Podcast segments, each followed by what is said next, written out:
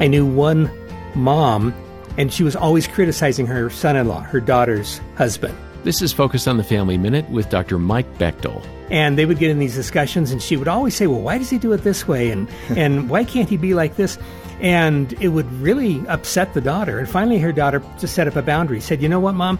I love him, and this is who I'm married to, and this is between him and me, and we're just not going to have this conversation.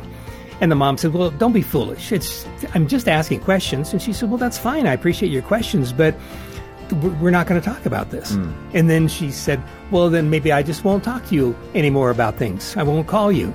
And she said, Well, I'll miss our conversations, but we're not going to have this conversation. She made a very simple statement and just repeated it. Didn't explain it, didn't go on. So to build something that says this isn't going to happen here. More from Mike Bechtle at FamilyMinute.org.